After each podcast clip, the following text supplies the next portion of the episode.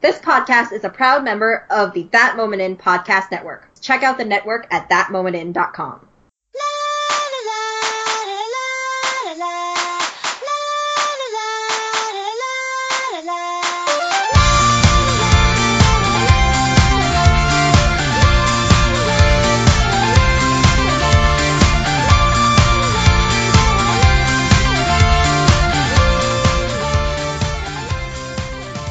Hello and welcome to episode 6 of the Asian Cinema Film Club. I am your host as always, Edward Jones from the Dutch DVD Hell, and joining me of course is my co-host, Mr. Stephen Palmer.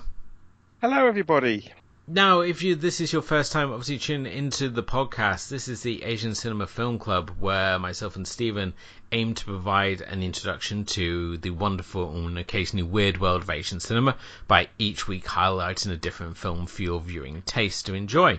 This week we're going to be looking at the cult horror uh, Death Note ahead of its American remake, which is as of the time of recording, due out on the 26th of this month via Netflix. So we thought it was uh, due note that we obviously went back and looked at the live action original uh, to obviously not only catch up and just uh, obviously see we can find out what the obsession with Death Note is, as it's certainly one of those films that since its release, and especially since the anime release and the manga, has gone to become this huge cultural icon. But before we obviously get into our featured film for this evening, we start the as always by since the last episode, what's been holding your attention?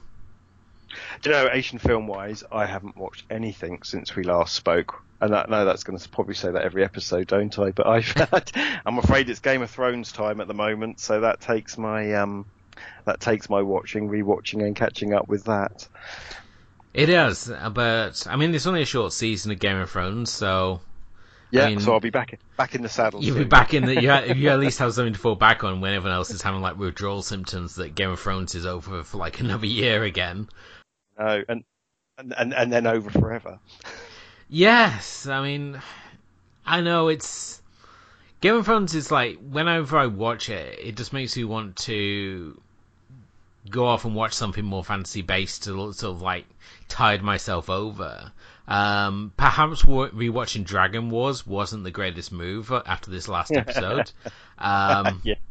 which basically is just all about the end sequence, and it's just nonsense up until that point. But you know, it's dragons, and dragons. I mean, I gotta be, yeah, I gotta be honest. I'm not a huge fan of fantasy, and it took me a long time to get into it. But the, the sort of the, the, the, dense plotting and the water cooler chat has got me rather addicted to it. And um, I also am very soft to anything with dragons in, to be honest with you. That's cool. I mean, obviously, staying on the fantasy sort of track. I mean, a different sort of fantasy style of directing uh, would be that belonging to the very underrated, in my opinion, Hitoshi, Hitoshi Matsumoto, um, whose film A Symbol I actually checked out uh, this week. Uh, this is from 2009, and the best way I can describe it is that it's like Saw with jokes in that this guy, um, played by the director himself, he wakes up in this white room and basically has to try and find a way out. And the walls are all covered with these like phallic light switches that, whenever he presses them, weird things happen in the room, like a plate of sushi appear or a potted plant, and he has to try and find a way out of this room. At the same time, there is this parallel storyline um, of this ma- mass Mexican wrestler called Escargot Man, who is getting on in his age, and he's sort of worried whether he's still going to be able to have a career as a Mexican wrestler, especially as he's facing younger opponents. And the whole film, it runs these two parallel storylines until the end, where you realize just how the two are connected. Now, Matsumoto directed uh, Big Man Japan, these parody on kaiju movies. He also directed what arguably the most perverted movie ever in R100. Its title as well, meaning that essentially no one under the age of 100 should be able to view it. Are you familiar with Matsumoto's work? Are you a fan? Where do you sort of stand uh, with him? I've heard of this film. I'm just having a look now to see. well, that sounds crazy. Um, I I'm aware of him. Um, I think the only thing I've seen is R100, which is a interesting little piece. it's not for children. Um, I'm just trying to think if I'd seen anything else. I mean, the the problem is, of course, with Asian humour, it can utterly not travel well. Certainly, Japanese humour, I think, um, doesn't travel. So it, when it when it's black and dark, yeah, I don't know. I don't know if that helps it or um, hinders it really. Yeah, I mean, it's for myself. I found his films incredibly funny. Um, it's a very warped sort of sense of humor, especially in the case of R100, where you basically have this salaryman who is lonely, so he signs up for this escort sort of service, and basically at any point these dominatrix uh, figures will appear from nowhere and basically beat the hell out of him, and they've all got these weird and wonderful sort of fetishes. Like we've got the Queen of Spitting, we've got the Queen of Mastication, and it uh, they all provide different services, should we say? And none of them, I would say, are sexy in any sort of particular way, but somehow that really uh, works for this guy as we see constantly after each encounter this vibrating background behind him and it's again it's one of those weird films you're not sure why you're watching it much like if you watch something like Dogtooth but at the same time there's certainly something there uh, which makes the work so appealing um, and I think like Sion Sono is one of those directors that I think needs more recognition. Uh, certainly, Sono is now finally getting the recognition from like films like uh, Do You Play in Hell and Tokyo Tribe are sort of getting that recognition finally. But uh, Matsumoto is still sort of on the outskirts. He's still very much an underground sort of uh, presence, especially for Asian cinema fans. I mean, his last film was in uh, 2013 with R100. Um, and he's only got a short little back catalogue of films. I mean, he's only directed four films: uh, Big Man Japan, Symbol, Scabbard Samurai, and R100. So it's not the longest uh, back catalogue of films to work through, but um, I think if you're feeling brave and want to see something a bit different, then uh, certainly his films are worth checking out. Um, although, as you said said already, I mean, anything regarding Asian humor especially to Western audiences, you, you really got to take it with a pinch of salt and just sort of try and roll with it the best you can until you get sort of accustomed to the uh, the humour, so to speak. Yeah, and I think that's something I, I, I'm pretty sure we're going to cover a couple of Asian comedies in the coming months, and, and I think that'll be a I think we'll return to the untranslatability of certainly so both both in terms of culture and of course language being a barrier. But slapstick always wins. Nothing's funnier than the uh, a man for tripping, uh, slipping on a banana skin, right? That's what we uh, like to believe, anyway. But uh, I mean, talking of untranslatable things, I mean, the other series which has been holding my interest um, has been the anime series Tokyo Ghoul, which is currently just wrapped up its run on Viceland, but uh, they are showing like all their anime series all available via the Viceland on demand service. And Tokyo Ghoul, I feel, has been one of those series that's been very unfairly painted because it's a horror series, and a lot of anime lists tend to focus on more the violent aspects, especially of some of the later episodes, and kind of missed out on just what a unique twist on the vampire mythos this series is, as we've got this young boy who goes on a date with this girl who's he's absolutely besotted with, only for her to turn out to be a ghoul in this case, um, who bites him and then turns him into a ghoul as well. And it's about him dealing with adapting to his new situation. At the same time, there's government agents that are trying to hunt down the ghouls, and it's a really fascinating take. I mean, I don't like vampire films, and the whole mythos feels very overworked. So to actually get a kick out of something like Tokyo Ghoul, and I think as well the fact that it's not just gratuitous sort of fan service that in Tokyo Ghoul, yes, there is some splatter uh, and certainly some hyper violence sort of craziness in there, but uh, it's all at the same time feels very justified. It's none of the sort of like what we saw in like the early 90s, which were just like splatter and tentacles. Uh, everything in this series feels like it's got a purpose, and it's, as I said, it's a real interesting title, especially if you're a fan of horror. To uh, definitely worth giving a check, checking out. And I probably will check it out because I know it's, it's only got 12 episodes. For the first season, yeah. For the first season. That, that, that's a palatable, approachable, um, uh, meal for me. Yeah. Um, I know, I appreciate there's there's other seasons and OVAs and things like that, but you know, just to just to be able to a, a bite size, few hours, long weekend, something like that, that might that might be of interest to me. So I may you're looking at you're looking at a six hour block. I think you probably binge watch Netflix for longer if you're into box set binges. Like if Oh, you ab- tried to watch like the Defenders in one weekend or something, you'd probably spend more time doing that than you would clearing off the first season of Tokyo Ghoul. Yeah, spoilers for my weekend, everybody.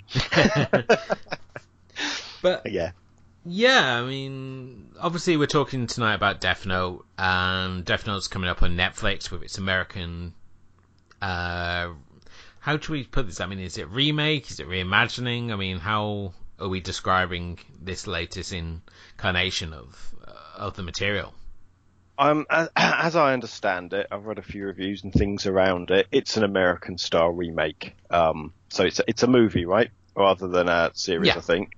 Um, and it's it's based in America with American characters. They're changing the names on the whole. So yeah, it's taken it's taken the essence of what the Death Note stories were around and and and just translating it to an American audience which actually I prefer when people go that way so like when they when the when they remade Dark Water they didn't just go and set it in Japan with white people they they they, they culturally moved it across and I'm I'm a much bigger fan of that than just copying what already exists and taking the subtitles away which is what can happen sometimes so I don't know I'm I, I'll be very interested how the material is interpreted. Okay. I mean, this obviously isn't the first property to be adapted from a manga or an anime into a live action format. I mean, since we are looking at Death Note, I thought we, we might as well look at some of the other great titles which obviously started off as either manga or anime. So this is really my quick top five, should we say, uh, titles that are worth checking out that obviously fall into this uh, category. First off, and this is probably a really well-known title, but I don't think many people actually know that it started off as a manga, and that would be uh, Park Chan Wook's Old Boy. Yeah, abs- absolutely. Although um, it's a little bit different story-wise, isn't it? But it certainly takes its inspiration from a from a manga. Yeah, and I mean, Old Boy again had a remake from Spike uh, Lee. Yeah, that's the right one. Um, Yep. which I really liked. I know a lot of people out there were very defensive, and mainly because they love the Korean version so much that they didn't want to like admit that the American version would be any good. Um, especially when you've got such a diversive director like Spike Lee lensing the film. But I think Josh Brolin really inhabited the character, and I thought that it really took the story in an interesting direction, and certainly visually um, was very interesting to look at, even if the famous sort of corridor sequence was extended so it was now a free level fight in a what can probably be described as a parking garage. The original manga is still worth checking out, even though, as we you said already, there is those, those differences between the material. Uh, failing that, Park Chan Wook's the whole of his Vengeance trilogy, from Sympathy for Mr. Vengeance, Oh Boy, through to my personal favorite, Lady Vengeance, um, is definitely worth checking out and uh, a must-have, I would say, for your collection. Oh, couldn't couldn't agree more. And and mine my favourite's Lady Vengeance as well. Certainly the first half of it, and then it gets grim. Um, a more random one, should we say? And I think the, this won't be the first time I'm going to use that word on this list, and that is Riki-Oh, the story of Ricky. Uh, this is probably the most bonkers martial arts movie you will see, as this is a film where a guy gets punched in the stomach and a hole appears through him, another guy gets his head crushed. Um, it's just ultra violence from start to finish, and is probably one of those videos which has been dissected and cut up on YouTube more than any other film I know. It's of the last couple of years, I would say it's gained more of a cult following, but certainly for Asian cinema fans who will probably be familiar with it already, just because it is absolutely bonkers and probably quite unlike any other kung fu movie you see. As certainly what it lacks in actual martial arts, it certainly makes up in gratuitous violence and sheer randomness, uh, making it an absolute must see. of which I haven't seen it. but I'm I'm fully aware of it. I've just never got around to watching it. But yes, um, it, it comes with a it comes with full on cult credentials. That's for sure. Next one is an adaptation of an anime, and that is Takashi Miike's Yatterman. Now, this falls in Miike's later period, so it's past his outlaw period, and this is him around the same time he was doing films like Ace Attorney and basically experimenting more with filmmaking. And this is one of his certainly more light-hearted fares. It still has traits of the old Miike in there, such as one of the villains' plans being to be surrounded by all the women of the world, and we cut to a scene of him buried up to his neck in gorgeous uh, Japanese schoolgirls while he's tickling some girl's foot. It's got that little bit of edge, uh, Miike edge to it, which uh, makes it still fun, but it's a hyperactive and colourful entry and features some giant mecha fun in there uh, as well. But um, I mean, still... yeah, I I, I, lo- I love Yatterman. Um, for me, it's Miike's sort of love letter to sort of Saturday morning TV or Saturday morning Japanese TV, isn't it? It's um, it's fun and bright, but also, as you suggest, a little bit subversive as well, which for me is his classic Miike, and that's a period of his work where he and, and I might talk about something in a similar era in a minute myself, where where where he um is trying different things, and you know th- th- those people that know him from from audition and things like that, or his, his gangster craziness. Um, the man works across genres with success and lack of success, but Yatterman's a huge amount of fun. Yeah. Um, another random title, and that is Casshern. Uh, this film is absolutely bonkers. Um, it features some truly hyperactive uh, action sequence, to say the least, as our lead lead uh, character is seen not only karate uh, chopping robots in half, he's shown leaping ten feet in the air um, as he battles sort of zombie cyborgs. I mean, I've watched this film four times and I'm still not overly sure what's happening, but it's very busy and there's a lot of things happening on the screen, and that keeps me amused. This is a film that again, it reminds us of when we do CGI uh, that if you're going, and this is again why Asian cinema does CGI so well, is the fact that they realize that CGI should be used for creating things that you're unable to create with practical effects, and that's certainly what we get here as we get live action blending with some wonderful warm CGI effects uh, to absolutely incredible effect. And this is uh, an absolutely stunning film, and one certainly worth checking out, as as is the original anime series. If you um, are a fan of old school cartoons, especially sort of old school '90s, sorry, old school Saturday morning cartoons, uh, which obviously the original series could be best classified as being. Yeah, it's another another good choice. So the director Kazuhiro Hiroshita, well, that's his real name. I think he's known as Kazuaki Kiriya, isn't it? Um, hasn't made many films. I think Casshern was his first film, but he's very famous for making um, music videos, especially for his ex-wife Utada Hikaru, who's one of these massive Japanese stroke American stars. Um, and I'm actually a big fan of his second film, Goemon, which is uh, which is more of a let's say a historical talk, talks about one of the it, it, it's a story of Goemon who's he's a famous Japanese historical sort of samurai figure um, but done in the same way. Lots of CGI lots of um, yeah it's it's it's it's it's a visual treat. Um, uh, for me Casshern I, I kind of like the visuals of Casshern I can't really dig it uh, as anything other than uh, than a visual treat but someone very worth digging out his films. Unfortunately, he hasn't made very many. I think he's only made three, hasn't he? Yeah, he's one of those uh, directors who sort of only chooses to like make a film occasionally. It seems, and it, it, it's not not sure why he has such a a gap between films. I mean, I, I was really surprised. I mean, I saw Casshern and then um, I saw Goemon uh, that was in my like local blockbuster, and it was like, oh, from the director Casshern. I was like, oh, I've got to watch this, and then it's sort of been a bit of a, a a dry spell that just seems to continue on and on for him. I don't know what why um he doesn't direct more. Maybe it's like Luc Besson, who's just a fantastic director who doesn't particularly like directing. Well, he did, of course. Um, he did make Last Knights, so he had he did try breaking into Hollywood with yet another retelling of the 47 Ronin. Um, uh, Clive Owen, Morgan Freeman, people like that in there. So again, visually very interesting, but it was a huge flop. And I guess, um, I guess it's hard to keep making movies if they don't make any money. That's true. Um, now for my final choice, I went back and forth over what I was going to choose for my because I really wanted to go for Golgo 13 Assignment Kowloon, um, and that's just mainly because I'm a huge Sonny Chiba fan.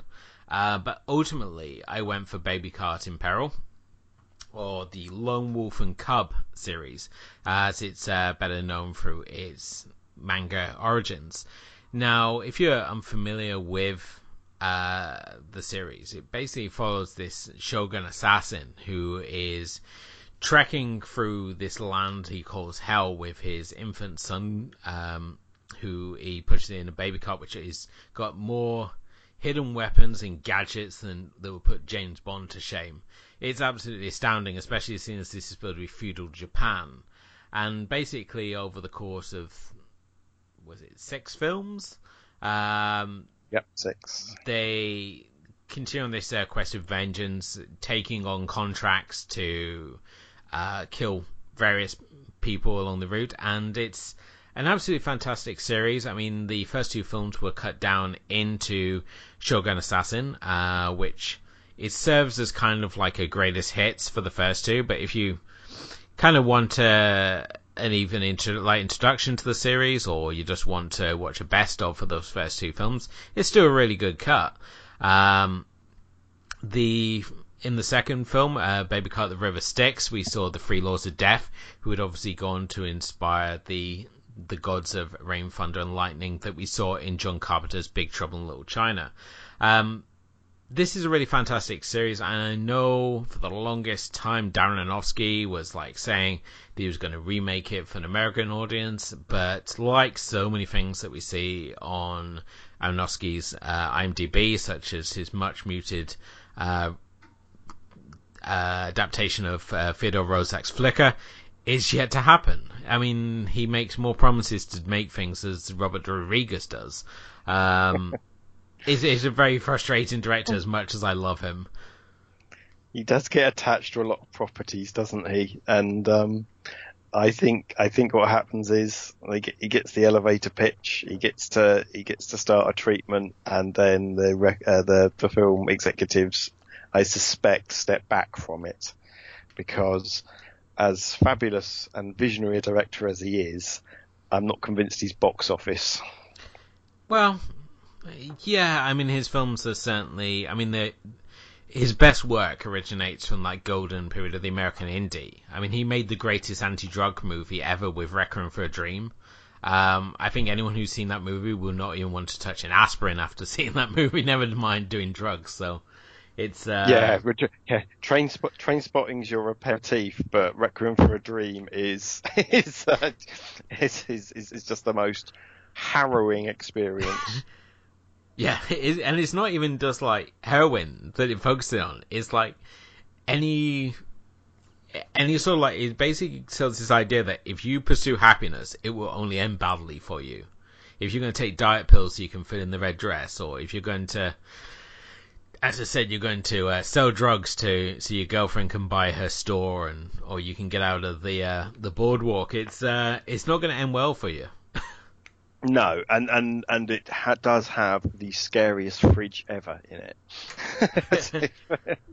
and anyone who's seen it will know what I mean. But yeah, I mean, I think he's a fantastic director, mm. but I do I do suspect that he gets attached to a lot of properties, and, and probably with the best intentions. But yeah. I think I think he probably has trouble getting funding for a lot of it. Okay.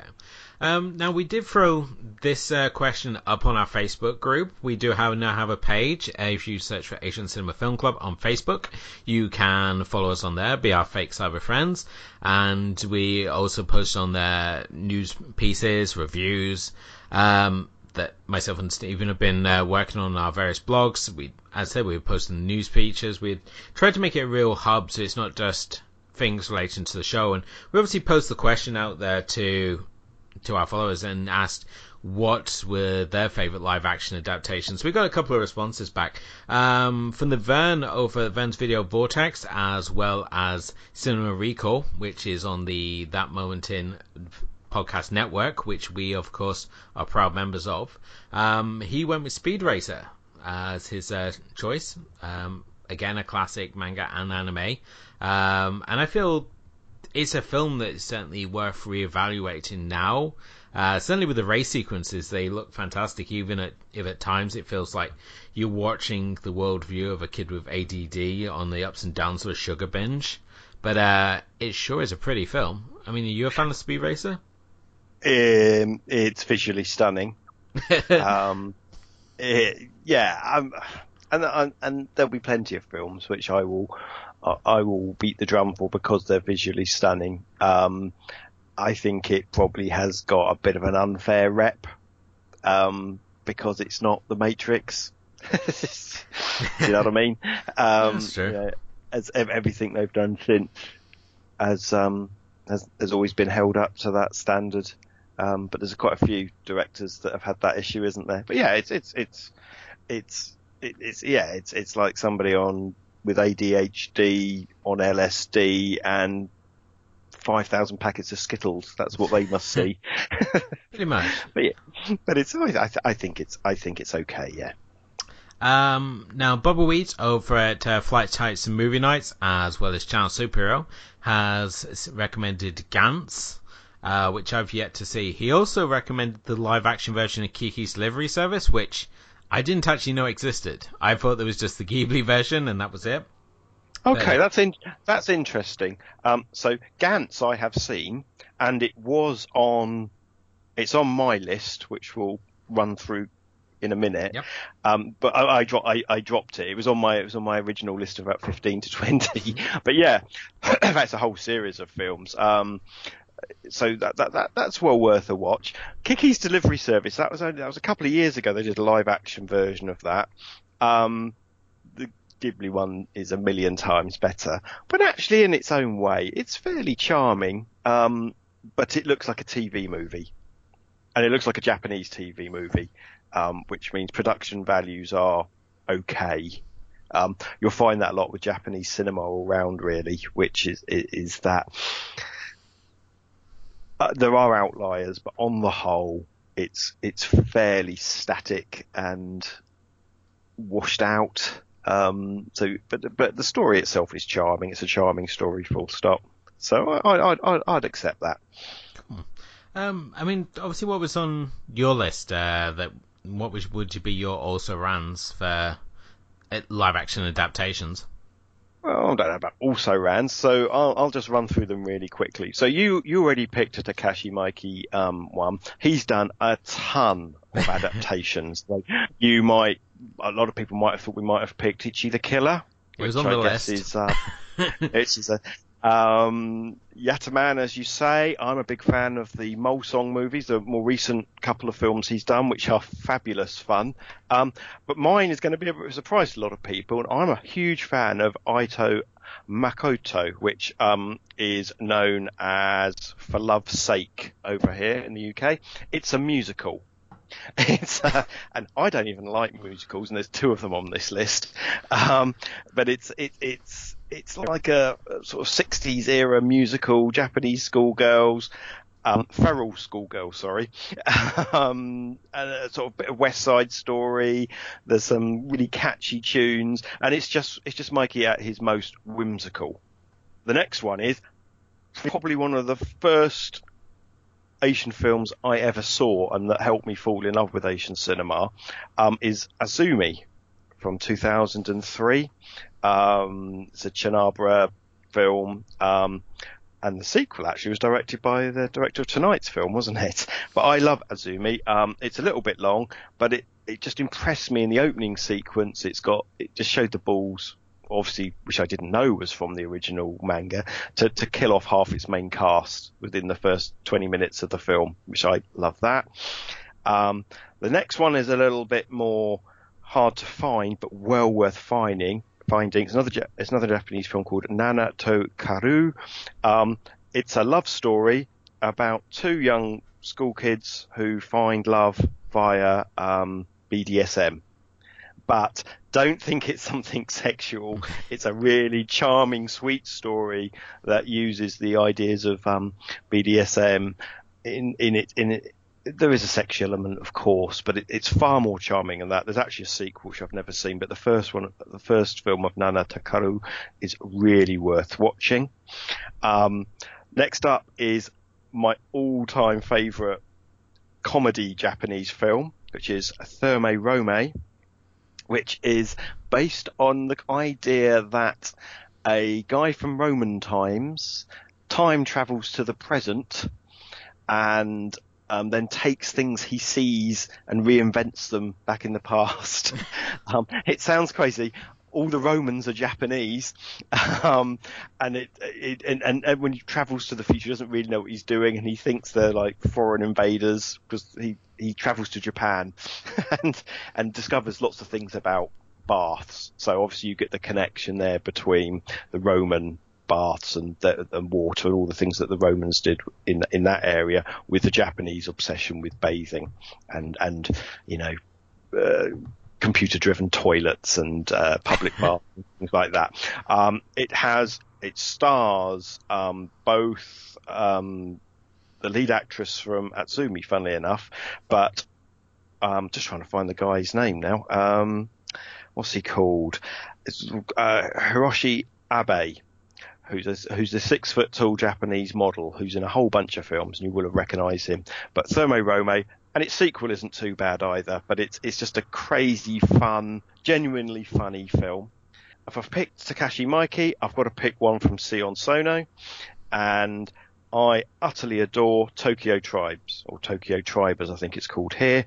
Um, it's it's it's a rap it's a rap musical yeah. Um, from beginning to end. Um, I was lucky enough to see it in a cinema with a proper sound system, and even translated into English, it just works. It feels much more like a Takashi Miike film actually because it's got aspects of um, cannibal gangster families and it's set in the near future and um, but it's just a fabulous a fabulous cinematic experience, which was made in Sono's Seven Films in a Year, which he did a couple of years ago. Um, but again, based on a manga, well worth catching. And the final one I would pick is what I think is the finest adaptation of a manga, partly because I don't read a lot of manga, but one of the people's manga I do read is Junji Ito's sort of weird horror stuff. I'm not going for any of the Tomie films, of which there are lots. I'm going to go for the film of Uzumaki, which is it, it, Uzumaki, I, I, think, is Japanese for spiral, um, and it's just about this weird happening where spirals take over a town. Um, Junji has a very interesting drawing style. This film just brings it to life. Um, is it scary? No, it's not scary at all. But is it visually fascinating and is it utterly true to its source material? Yes, it is. So if you can track a copy of Uzumaki down, I'd highly recommend it. And that's my lot. Cool. Hey, you didn't want to like go with like the guinea pig movies or Angel Guts or um, something a little extreme. I wonder how the the original source material for this stuff looks because the films are bad enough. Uh, yeah, a mermaid in a manhole was one, wasn't it? For example, oh, and I was just thinking, like, really? I mean, I guess, I guess, I, the difference in Japan, and this is very much a Japanese phenomenon. I think um, I, I could have, old, old boy aside, um, on the whole, I think we've only picked Japanese films, haven't we? Um, we just have to remember that manga and anime are much more accepted forms of entertainment art than they are than, than comic books they are in the West. Now, now it seems crazy to say, you know, the biggest films in the world are all the Marvel movies, but you know, historically that hasn't been the case. Whereas anime and manga are, you know, everyone reads them, the young, the old, they read them on the train, they read them at home. They'll they'll you know desperate to get the next edition, and a lot of these things come out weekly, not monthly. So it's a rich place to get inspired to make live action movies, and the breadth of content. It's not just sci-fi and horror and and genre stuff. There are there are there are there are manga about hospitals and taking your exams and crime and from the mundane to the crazy to the to the outrageous. And so it's no wonder it's a it's a fine source of inspiration. Although I would suggest it's interesting that they bother making live action ones at all. Certainly of some of the anime, it just I just don't understand. If it, if it's all culturally accepted, why bother making a live action remake? In the West, we tend to make a live action remake because it's a cartoon and it has little um, widespread readership, or that they want to take something foreign and, and anglicize it a little bit. So yeah, I don't know. I guess they've uh, they've got to give all these pop stars something to do because, as we frequently find, especially when we when we look at like Hong Kong, you can't just be like a singer. You have to be a singer and an actor and a producer and a director. I mean, Jackie Chan. I mean, how many credits does he run with? I mean, seven. I mean, he's when we look at Thunderbolt, he's the director, he's the actor, he sings the theme tune. Um, he has all these different like uh, cre- credits to his name, and I think that's why they have to uh, keep doing live action films just to give them something to do. But I don't know. I guess, I guess it's an easy way to get something. You know, if something is popular. Yeah. We make it, and we do that here. It's just that, it's just that the, the, the comic books and cartoons aren't adult fare here, are there? There are there are exceptions, of course there are, but on the whole, we think of them as childish pursuits, which is a touch unfair. I feel that it's uh, an attitude that's certainly changing, especially as the Xennial generation are coming more into their own. Um, as we obviously came up with anime, so our sort of how we view animation and certainly graphic graphic novels or um, and how stories can be told is certainly a lot different than like the previous generations, like the baby boomers, the MTV generation, uh, the Gen Xers, who would obviously have set the taste standard. I mean, now when we look at like the wealth of anime and manga titles available, and certainly the variety of titles available, it's a lot different than obviously back in the early 90s and and uh, when I first obviously started getting into anime, and it was just very sort of like giant mecha and an- action and horror and demon uh, porn sort of titles. So they were very sort of set categories which existed, and now we've become very more open. Our tastes are like much more accepting of different sort of styles, and you can see it when you, especially if you like happen to be like going through even like Cartoon Network, and you see something like the animated style for My Little Pony Friendship is Magic, for example, or Adventure Time, or these series where you can see they clearly are drawing inspiration from from the anime uh, style. I mean, even when we like look at some of the new Marvel cartoons, such as like Ultimate Spider-Man, it's got a very anime style to it and certainly through I think things such as like The Simpsons, obviously showing that you can do multi-tier humor. I think that has also played into it. So, um, you didn't just out yourself as a brony, then, did you? In the middle of that? no, I'm, I'm just uh, I'm just a pop culturally aware man. So. I kid you. No, absolutely. I mean, just go to go to your local bookshop, sort of main main chain bookshop in town. You will see there is now a huge section of um, manga. Yeah, it's it, it's an accepted thing, and those people grow up. If you read American superheroes, especially Marvel comic books, over the last ten years, they have taken on the pacing of Japanese comic books. Yeah, a lot less happens more time is taken. So, so a comic book may be one or two scenes rather than a full pulse pounding adventure from that, that used to be in the 60s and the 70s. So definitely culturally that's taken, taken over our culture in subtle ways and in really obvious ways, like, like, like some of the things that you've discussed, um, yourself. Um, so and, and you know, and there's a reason that they made a, a live action remake of Ghost in the Shell. There's a reason Netflix are doing Death Note. Yeah, there are there's a generation of people who grew up with these and and have had a desire to bring it bring it over. And I think people are more accepting of it now. It's not going to be that crazy little strange thing. It's it's it's something that people are aware of. Yeah, definitely. Um, if you would like to share your favorite uh, live action adaptations, please do so. Uh, the Facebook group, as we said already, is now live and active. Uh, come like us. Uh, go support the group. It's uh, just look for Asian Cinema Film Club. At the moment, I believe we have Maggie Cheung as our picture there from Chungking Express. Um, and on there, uh, you know, come share your thoughts on Asian cinema. Let us know things, films you would like to see us review or subjects you would like to see discussed. Uh, come get involved. Um, as always, as well, the comment section is open as well. So uh, if you're listening to this via thatmomentin.com or you're listening to us via Podomatic or iTunes, then uh, definitely let us know in the comment section what you think of the show and uh, give us some feedback, uh, as we always love to hear from you. But we are going to take a quick break, and when we return, we will be looking at our featured film for this episode, which is 2006 Death Note. You are about to witness history in the making. Hi there, this is Todd from Forgotten Films, and if you spend all your time watching new releases, then you need to broaden your movie horizons. And a great way to do that is by joining me for the Forgotten Film Cast. We don't talk about the new releases, we don't even talk about the classics. We talk about the movies that time forgot. On each episode, I'm joined by another film blogger to discuss a film that may or may not be worth rediscovering. So look for the Forgotten Filmcast on iTunes, Podomatic, and wherever you find great podcasts. And we're back. Uh, you are still, of course, listening to the Asian Cinema Film Club. Tonight's uh, featured film being 2006 Death Note.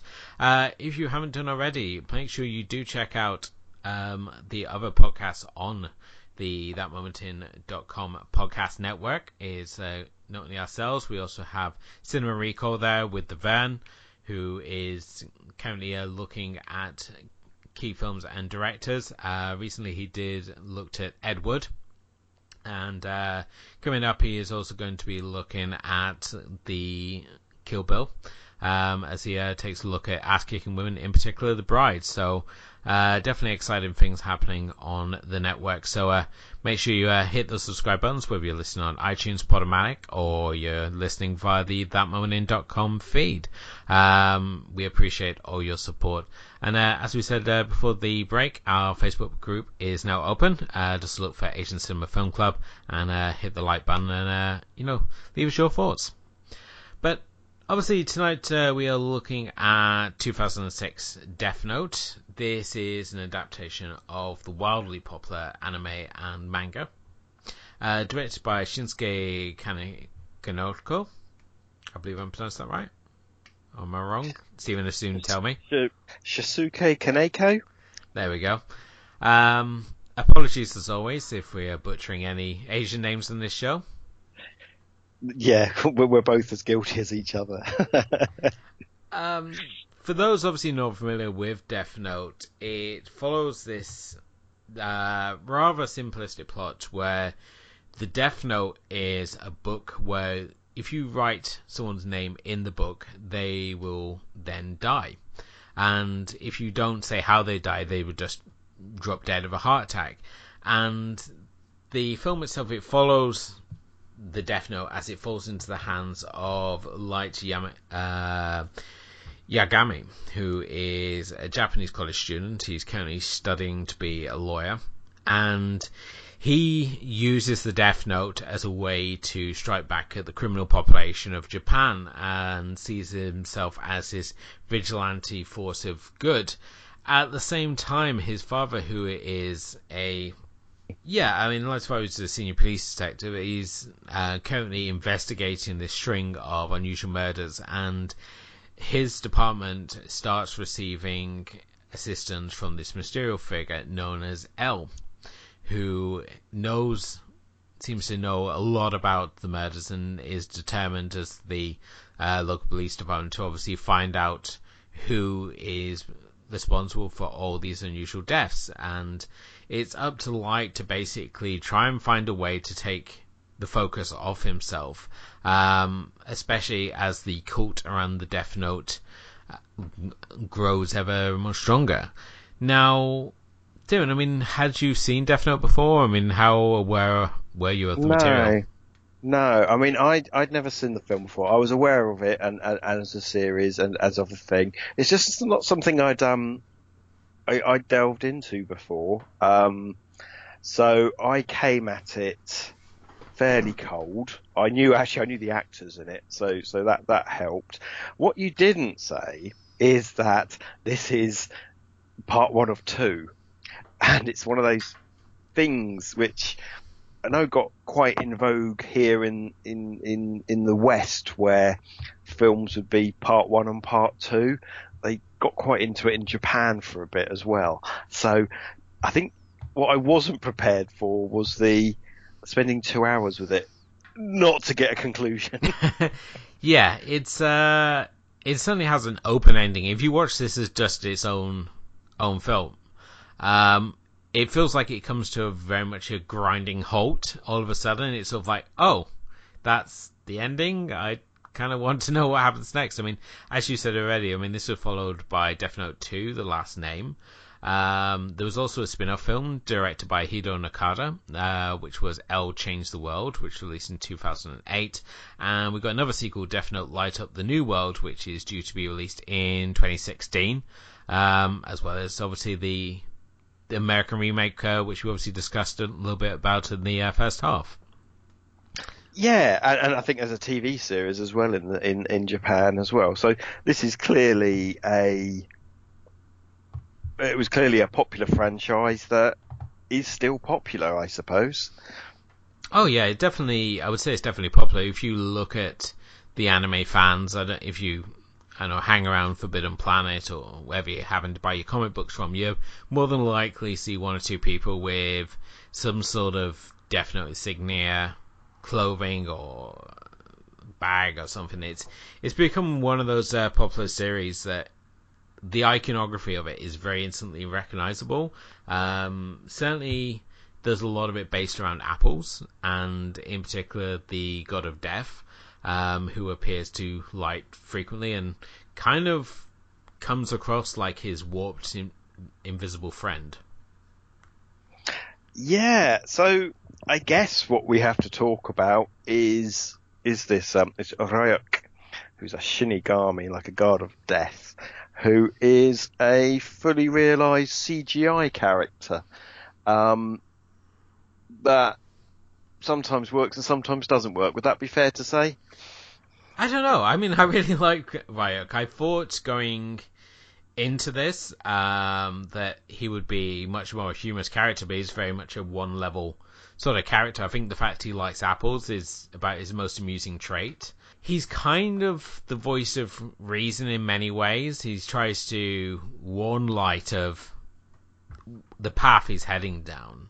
At the same time, he also offers to upgrade Light's ability so that in fact he can see people and instantly see their names rather than having to do sort of like the detective uh, legwork so that he can find people's names and um, add them to the Death Note.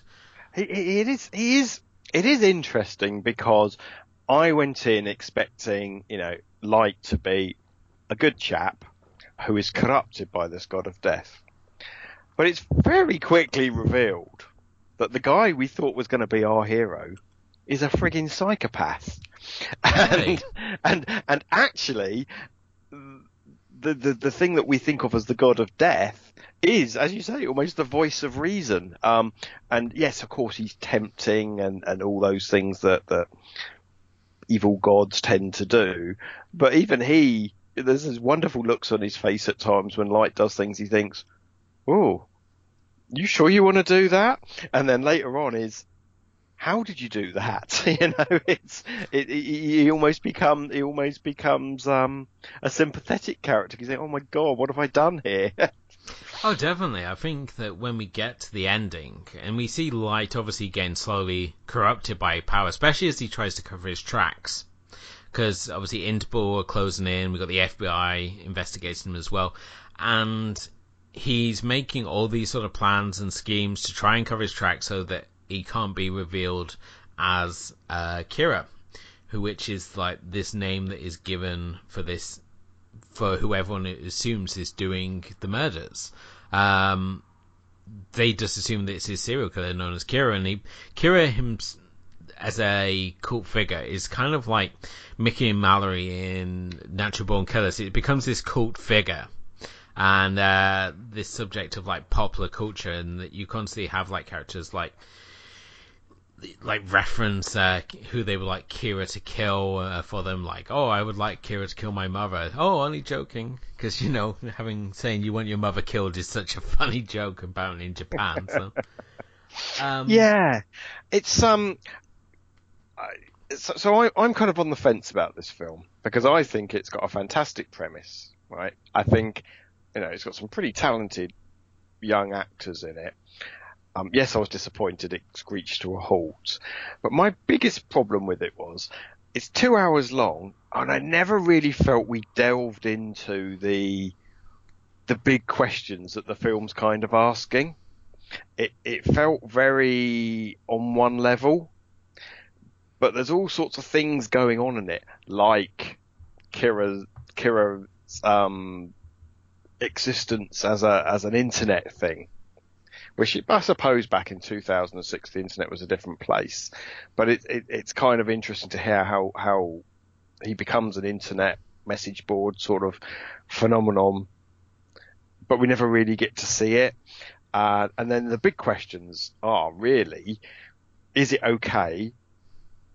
Cap- is capital punishment okay? and that's, that's that's the fundamental question, isn't it?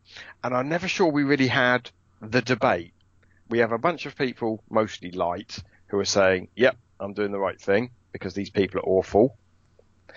And then we have a bunch of people, mostly on the police side, that are sort of saying, actually, no, you can't do this. You've got to have due process. There's, um, questions about what if you've got the wrong person and blah, blah, blah. And then we have our other hero, um, L, which is very confusing, light and L. yeah. I guess that's, yeah. Um, that, I mean, he's he's he's a he's a he's a lovely creation of really strange ticks and mannerisms and, and you know in that in that regard he's he's he's well created and also he's a little bit you know he doesn't mind using people to get to what he wants so there's a there's a, a moral ambiguity about him but I have no idea who he is I yeah. have no idea why the police force agreed to use him because obviously he's been he's been this great Sherlock Holmesian detective for years, and in fact, turns out the Japanese police force don't mind using teenage boys because at the end, Light's going to be part of the task force as well. and and I'm just thinking, really, in a country like Japan, that's the they're absolutely reliant on on children that haven't left high school yet.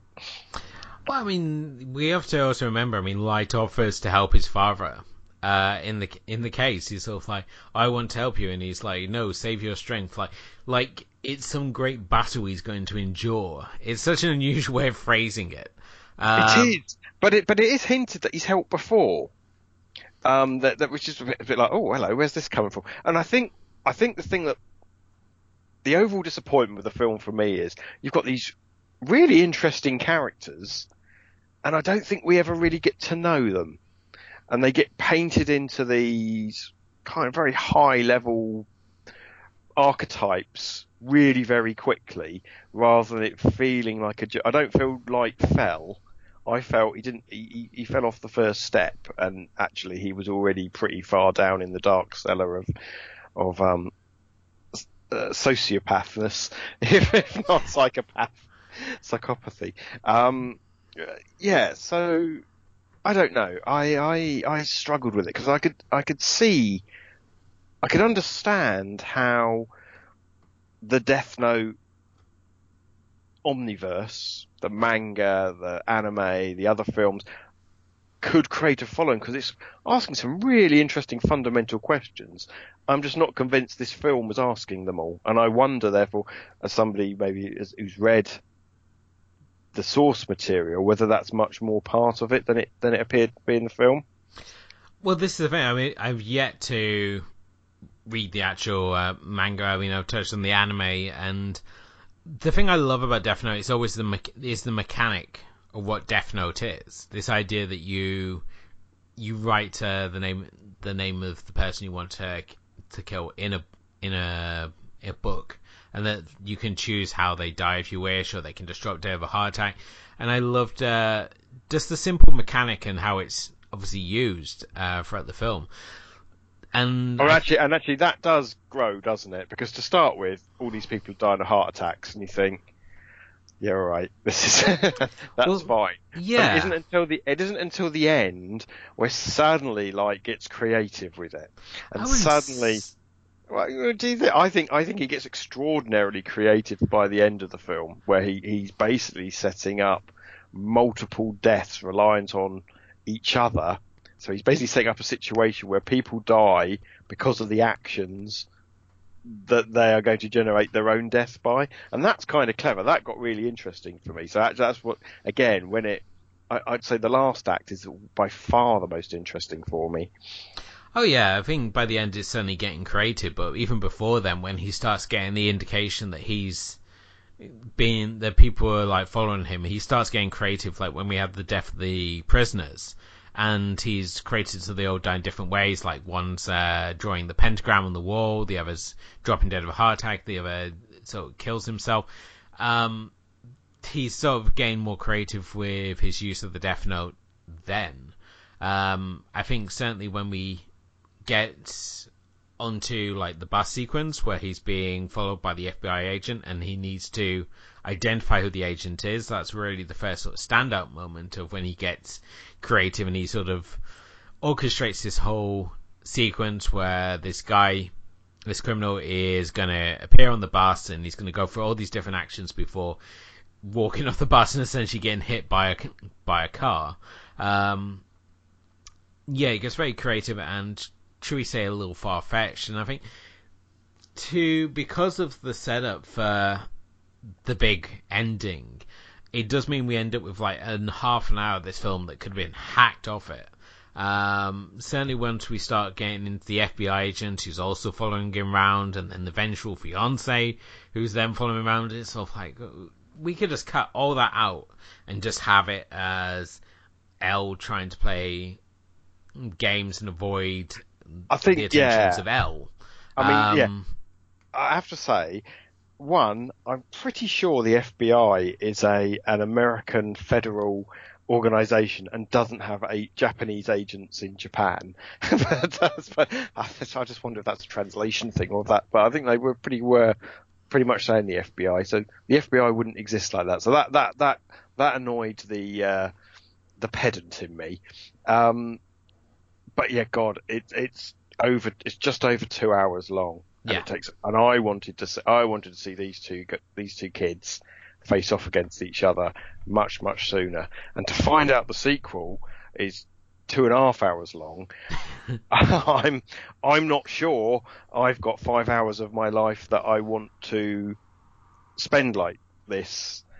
If uh, it, it's it's just not quite to me, just quite good enough to uh, invest. But what I can see is that there's some really interesting questions, and and, and like you, you're quite right. I was being a bit hard on it earlier. Now there is some creativity going on there. Um, but I'm, I'm I was much more interested in those in those those questions of morality, which I don't think were were really delved into. Okay. Uh, Um. Yeah, I think the the problem I've also got with it is that we have this character of L. Now, when L's introduced, he's just a voice on a laptop. All we see is just the symbol, this this like gothic L symbol. And I was like, oh my god, this is going to be great. We're not going to see who it is. And then it gets halfway point. It's like, oh yeah, it's this guy who's also a college student, and he's got all this these ticks, and he's somehow got all this money, which means he can sit in this like posh hotel room, just gorging himself on junk food and drinking coffee. I mean, there's a great scene where he's stirring coffee with a lollipop after putting like half a pound of sugar in there, and you you get all these like hints of his like ticks, as you said, but it felt like kind of a letdown to see who L was after how this idea, how they build up the character initially. Yeah, I mean, I, I'm I, I'm okay with him being uh, some kind of seven boy child thing. that's okay. I mean, he's a teenager, isn't he? I mean, Yeah. that, that that's a that, that's almost to be expected. But I still don't know anything about him. He gives a name. I doubt that's his real name. Um, and and I, I just know about his ticks. I don't know where he's got all this money from. I don't know how this trust has been relayed in in him. You know, it, it, he's just a he's just a interesting looking character. I mean, the actor is is, is well known for um, playing kind of kooky and quirky people, so I imagine that's a that's a tip off to, to to his local audience.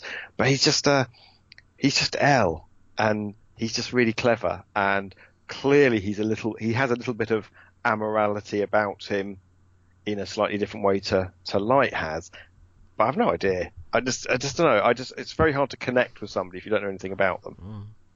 Um, just obviously to step back a, a tad, and we obviously mentioned about the the character of Kira, this this alternate personality that the internet essentially creates as a way to put a face on who is committing these these murders. I mean, it, now I mean, if we wanted a, a more modern comparison, we'd say like the cult of Slender Man, for example, as another sort of uh, creation of the internet. And I think when we look at uh, creations such as Kira, it seems to be, again be a very sort of Japanese thing, as we also have this message board culture that perhaps we don't quite have the same uh, over over here in the West. And you have like characters like Kira, you have like the train man, this whole storyline about this boy who saves a girl from being attacked on the subway, and this whole relationship that was like built around rumors and myths of what happened to these these two characters, with people claiming they knew them and that they were there. Um, and Kira is essentially just like a more morbid version of uh, Train Man in many ways, and I I love the way that the fact that all these people just created this creation, the fact that they all agree on just his one name, because it's not like Light throws the name out there or anything like that. He doesn't create this alternate personality. The internet and the public conscious create this character for themselves. Yes, Um, Ki- and, and Kira, Kira is, and, and, and if this hadn't come from Japan, it'd almost be racist, but it just comes from the way that Japanese people can't say the L in killer. it's literally that, and you know, there's there's no bones about it. So um, I, I find that I'm I'm going to be interested if they if they copy that in the uh, Netflix in Netflix remake um, because I think that might be a little more difficult to translate. Cool. Um, I mean, is there anything else that you want to raise around this? I mean, does it inspire you to? I, I think you said already you're not going to watch the second one because of its runtime. Well, well, I don't know. I mean, I I- I'm intrigued to see where it goes. Um, I'm, I will watch the Netflix one as well. Yeah. I mean, and you're not, you're not wrong. There's a there's a there's a core story here, and there's a core mechanic at play that's just really interesting. And there are other films which have played on this as well. And you know, this is 2006, so this is this is actually quite a long time ago in technology terms. so it, it's it's also very interesting, like you say, about the stuff that's going on the internet at the time. Um, it, it, it's quite prescient in some ways. You know, the way we get cults of people that a cult of personality of people that are doing bad things effectively, but will have their backers. Um, so it, it's it's interesting. I just think I wanted it to be more. I wanted more, yeah. and, and when I think this is from the director who has has put together some really really fun films. Yeah, um, I mean, one of the things I I have watched, I watched the first um, the first of his Gamera trilogy. What a huge amount of fun that is, and that doesn't, know, that's got that doesn't waste any time. At the same time as well, you know, it's, it's a very fast-paced thing. It takes its time with the big reveals, but you know, it's still quite punchy and pacey. And I just, I just, I don't know, I, I, I didn't feel this one ramped up to anything. I felt it, it started at one pace and never went up or down. Now, obviously, with the the ending, we obviously have the showdown between Light and L. We have the introduction of a second Death Note. There's certainly a lot of uh, things going that sort of leave it open for the sequel, which make me interested to see. Um, I just hope, can only hope the second one's got more pacing, uh, slightly better pacing. Yeah, and um, obviously, the, the, I guess the other weird thing is obviously there are things that are going to play out in the second one which are dropped in this one. So there's another, there's another Death Note turns up. There's another, there's a young, I don't know what she is. Is she like a TV celebrity or something? Yeah, But- she's but- like but- um, I think she's like a young sort of TV host because she hosts the cooking show, which is about making your love rivals fat. Yes, it's a bit weird, but she's she she's obviously one of she, she she's she's quite a vocal supporter of Kira. But and you think, oh, where's this going? And then so nothing happens until like right at the end where she gets another death note, and I think, oh, hang on a minute, I've been watching this for two hours. Where's this going? And then clearly, that's the sequel. So so at least it was designed to be two films, which sometimes you you you know the second film is just an unnecessary add-on. So whilst I'm not a huge fan of this practice of of two films where one would do. Um, I think uh, you know uh, there's something there. If I have if I have two and a half hours free one day, I will probably finish the set. Cool. Um, now, obviously, to wrap up, I mean, further viewing. I mean, what would you like to pair with this one? Gosh, you know, I obviously we've probably covered a whole bunch of films that if we're going to sort of go on the manga adaptation that, that we that we probably could add. But I'm going to go for something a little bit different. Um, it's a South Korean film called Killer Toon, um, which is um, about a um, cartoonist who has a, a popular web web series. Um, so, so in, in South Korea, web comics are a huge thing, much more than they are anywhere else. You know, literally things that are designed to be on the internet. And uh, her her her creations uh, basically start killing people. Um, so so so things that she puts up there in her cartoons end up being real deaths, and so it's a it's a sort of a crime horror film. Um, and it's I, I really like it. I really love the lead actress, Lee Si-young. Um, it's a little bit, you know, it's, it's, it's an unusual premise, but and a little bit crazy, but I think it works. So definitely something worth hunting down. Okay. Um, my choice is going to be going. It's a film directed by our sort of man of the moment, and that's Sion Sono. And the film I'm going to obviously choose from his back catalogue films is Suicide Club, as this is a film which also revolves around unusual deaths.